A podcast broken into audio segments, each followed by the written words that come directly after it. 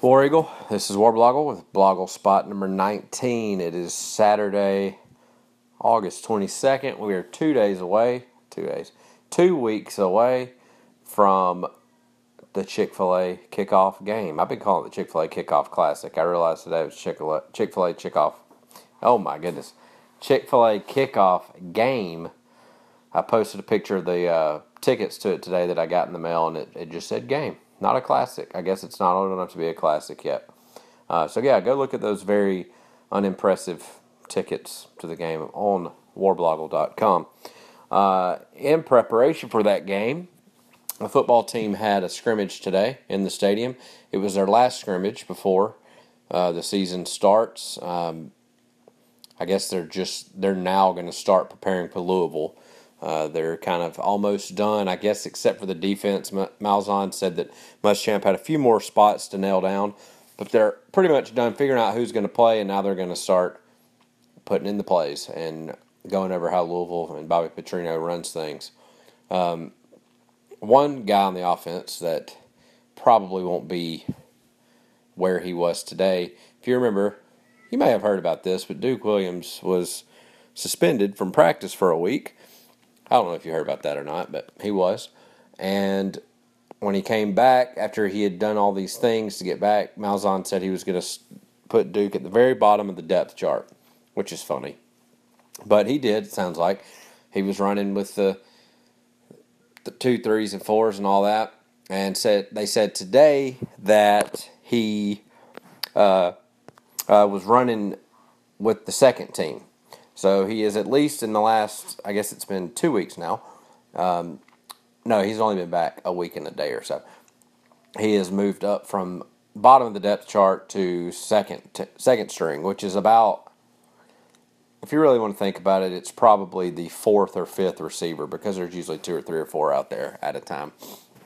So um, he did say that the offense is kind of set right now in terms of personnel. So Maybe Duke won't start the first game, uh, but you know there's six or seven receivers that play all the time, uh, so Duke will be out there. There's nothing. He may have a tiny little bit of suspension slash consequence in the first game where he's not out there on the first play, but he's going to be out there. Obviously, you know, going back to that whole thing, it was an internal thing. It was an attitude thing. It wasn't like some legal problem that he definitely should suspend him for. It was something he did and got back on the team. Um, so that's kind of where it stood today. One uh, kind of negative, interesting something that happened today was after practice, after the scrimmage, Byron Cowart, as we all know, the number one player coming out of high school, according to some publications last year, tweeted be here. Let me pull it up. Today he tweeted, "Being penalized because I was number one player, but I'm struggling. I don't care about the stars. So why, when I struggle, it's thrown in my face." He then tweeted, "How about help me, huh? I came in humble, ready to learn. Man, not bragging and and flashy. I just want to learn." So, and those tweets did get deleted. Um, so it's been said that Rodney Garner, and even he said this early earlier in the practices when one of the when the beat reporters got to talk to all the assistants, that he was making sure that Byron Cowart knew that it didn't matter how many stars he had coming out of high school or that he was the number one player.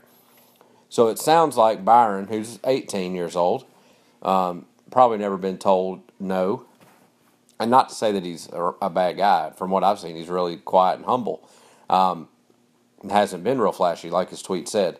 But it sounds like Rodney Gardner uh, likes to remind him and push him extra hard, which in a way works with people, works with some people. I've talked about this before. When the coach stops yelling at you, that's when you should worry.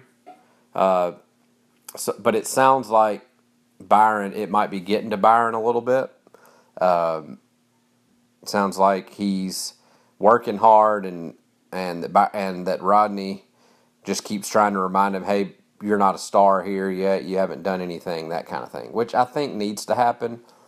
But I don't know. It's all it's all depends on the situation how how he acts. I don't see Byron acting cocky and needing to be reminded that, but it's kind of like Rodney probably feels like he needs to break him down a little bit just to let him know, you know, you're not really anything until you prove it on the field. Um, but it was kind of interesting that after that, the uh, in the one of the players that talked to the press today was Devaroe Lawrence, or I think it's Devaroe, uh, number 94. He said uh, it took him a year, and I don't know if he was asked this because of Byron. I don't think anybody re- realized the tweets were there because they were gone so quickly. Um, but he basically said it took him a year to get used to By- to Rodney Gardner's coaching style. So that's kind of a coincidence or kind of a interesting thing that he said that the day that Byron Cowart's pretty much acting like he's not used to that kind of coaching yet. Um, like I said, I don't know if it was asked for any specific reason or he just happened to say that, or maybe he saw that Byron was getting uh, down and, and um, I don't know, just kind of bothered by it. Uh, but that was interesting. So, I don't think you know anything really terrible is going to come from this. He obviously deleted it, which means one of the coaches probably saw it and told him to delete it, and they probably talked it out by now. Uh, but you never want a player to feel like a player like that, a player of his caliber and of what I've seen, humbleness, humility. Uh, you never want to see them kind of feel like they're getting unfair doggedness, if that's a word. Um, but you know, I don't think it'll be a problem. It's probably a learning experience for him all around, and so was tweeting that out and being told to get rid of it. Uh, but yeah, that that was kind of it today. This, like I said, it was the last scrimmage. So now we've got nothing but little snippets of news coming out of the end of every practice. The media availability is kind of sparse for the rest of the two weeks.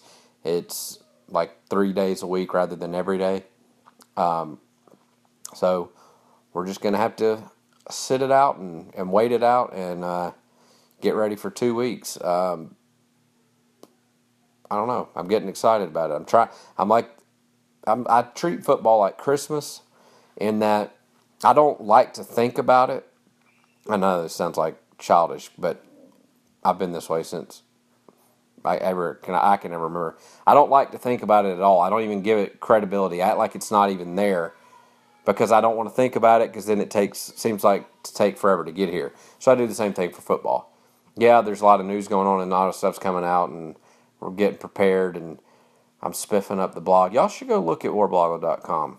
It, I've I've made a lot of changes to it. I've done some added stuff to the the homepage, which I realize most people probably never look at the homepage because everything I tweet out is a direct link to a post. But the homepage looks pretty good right now. I have to be honest.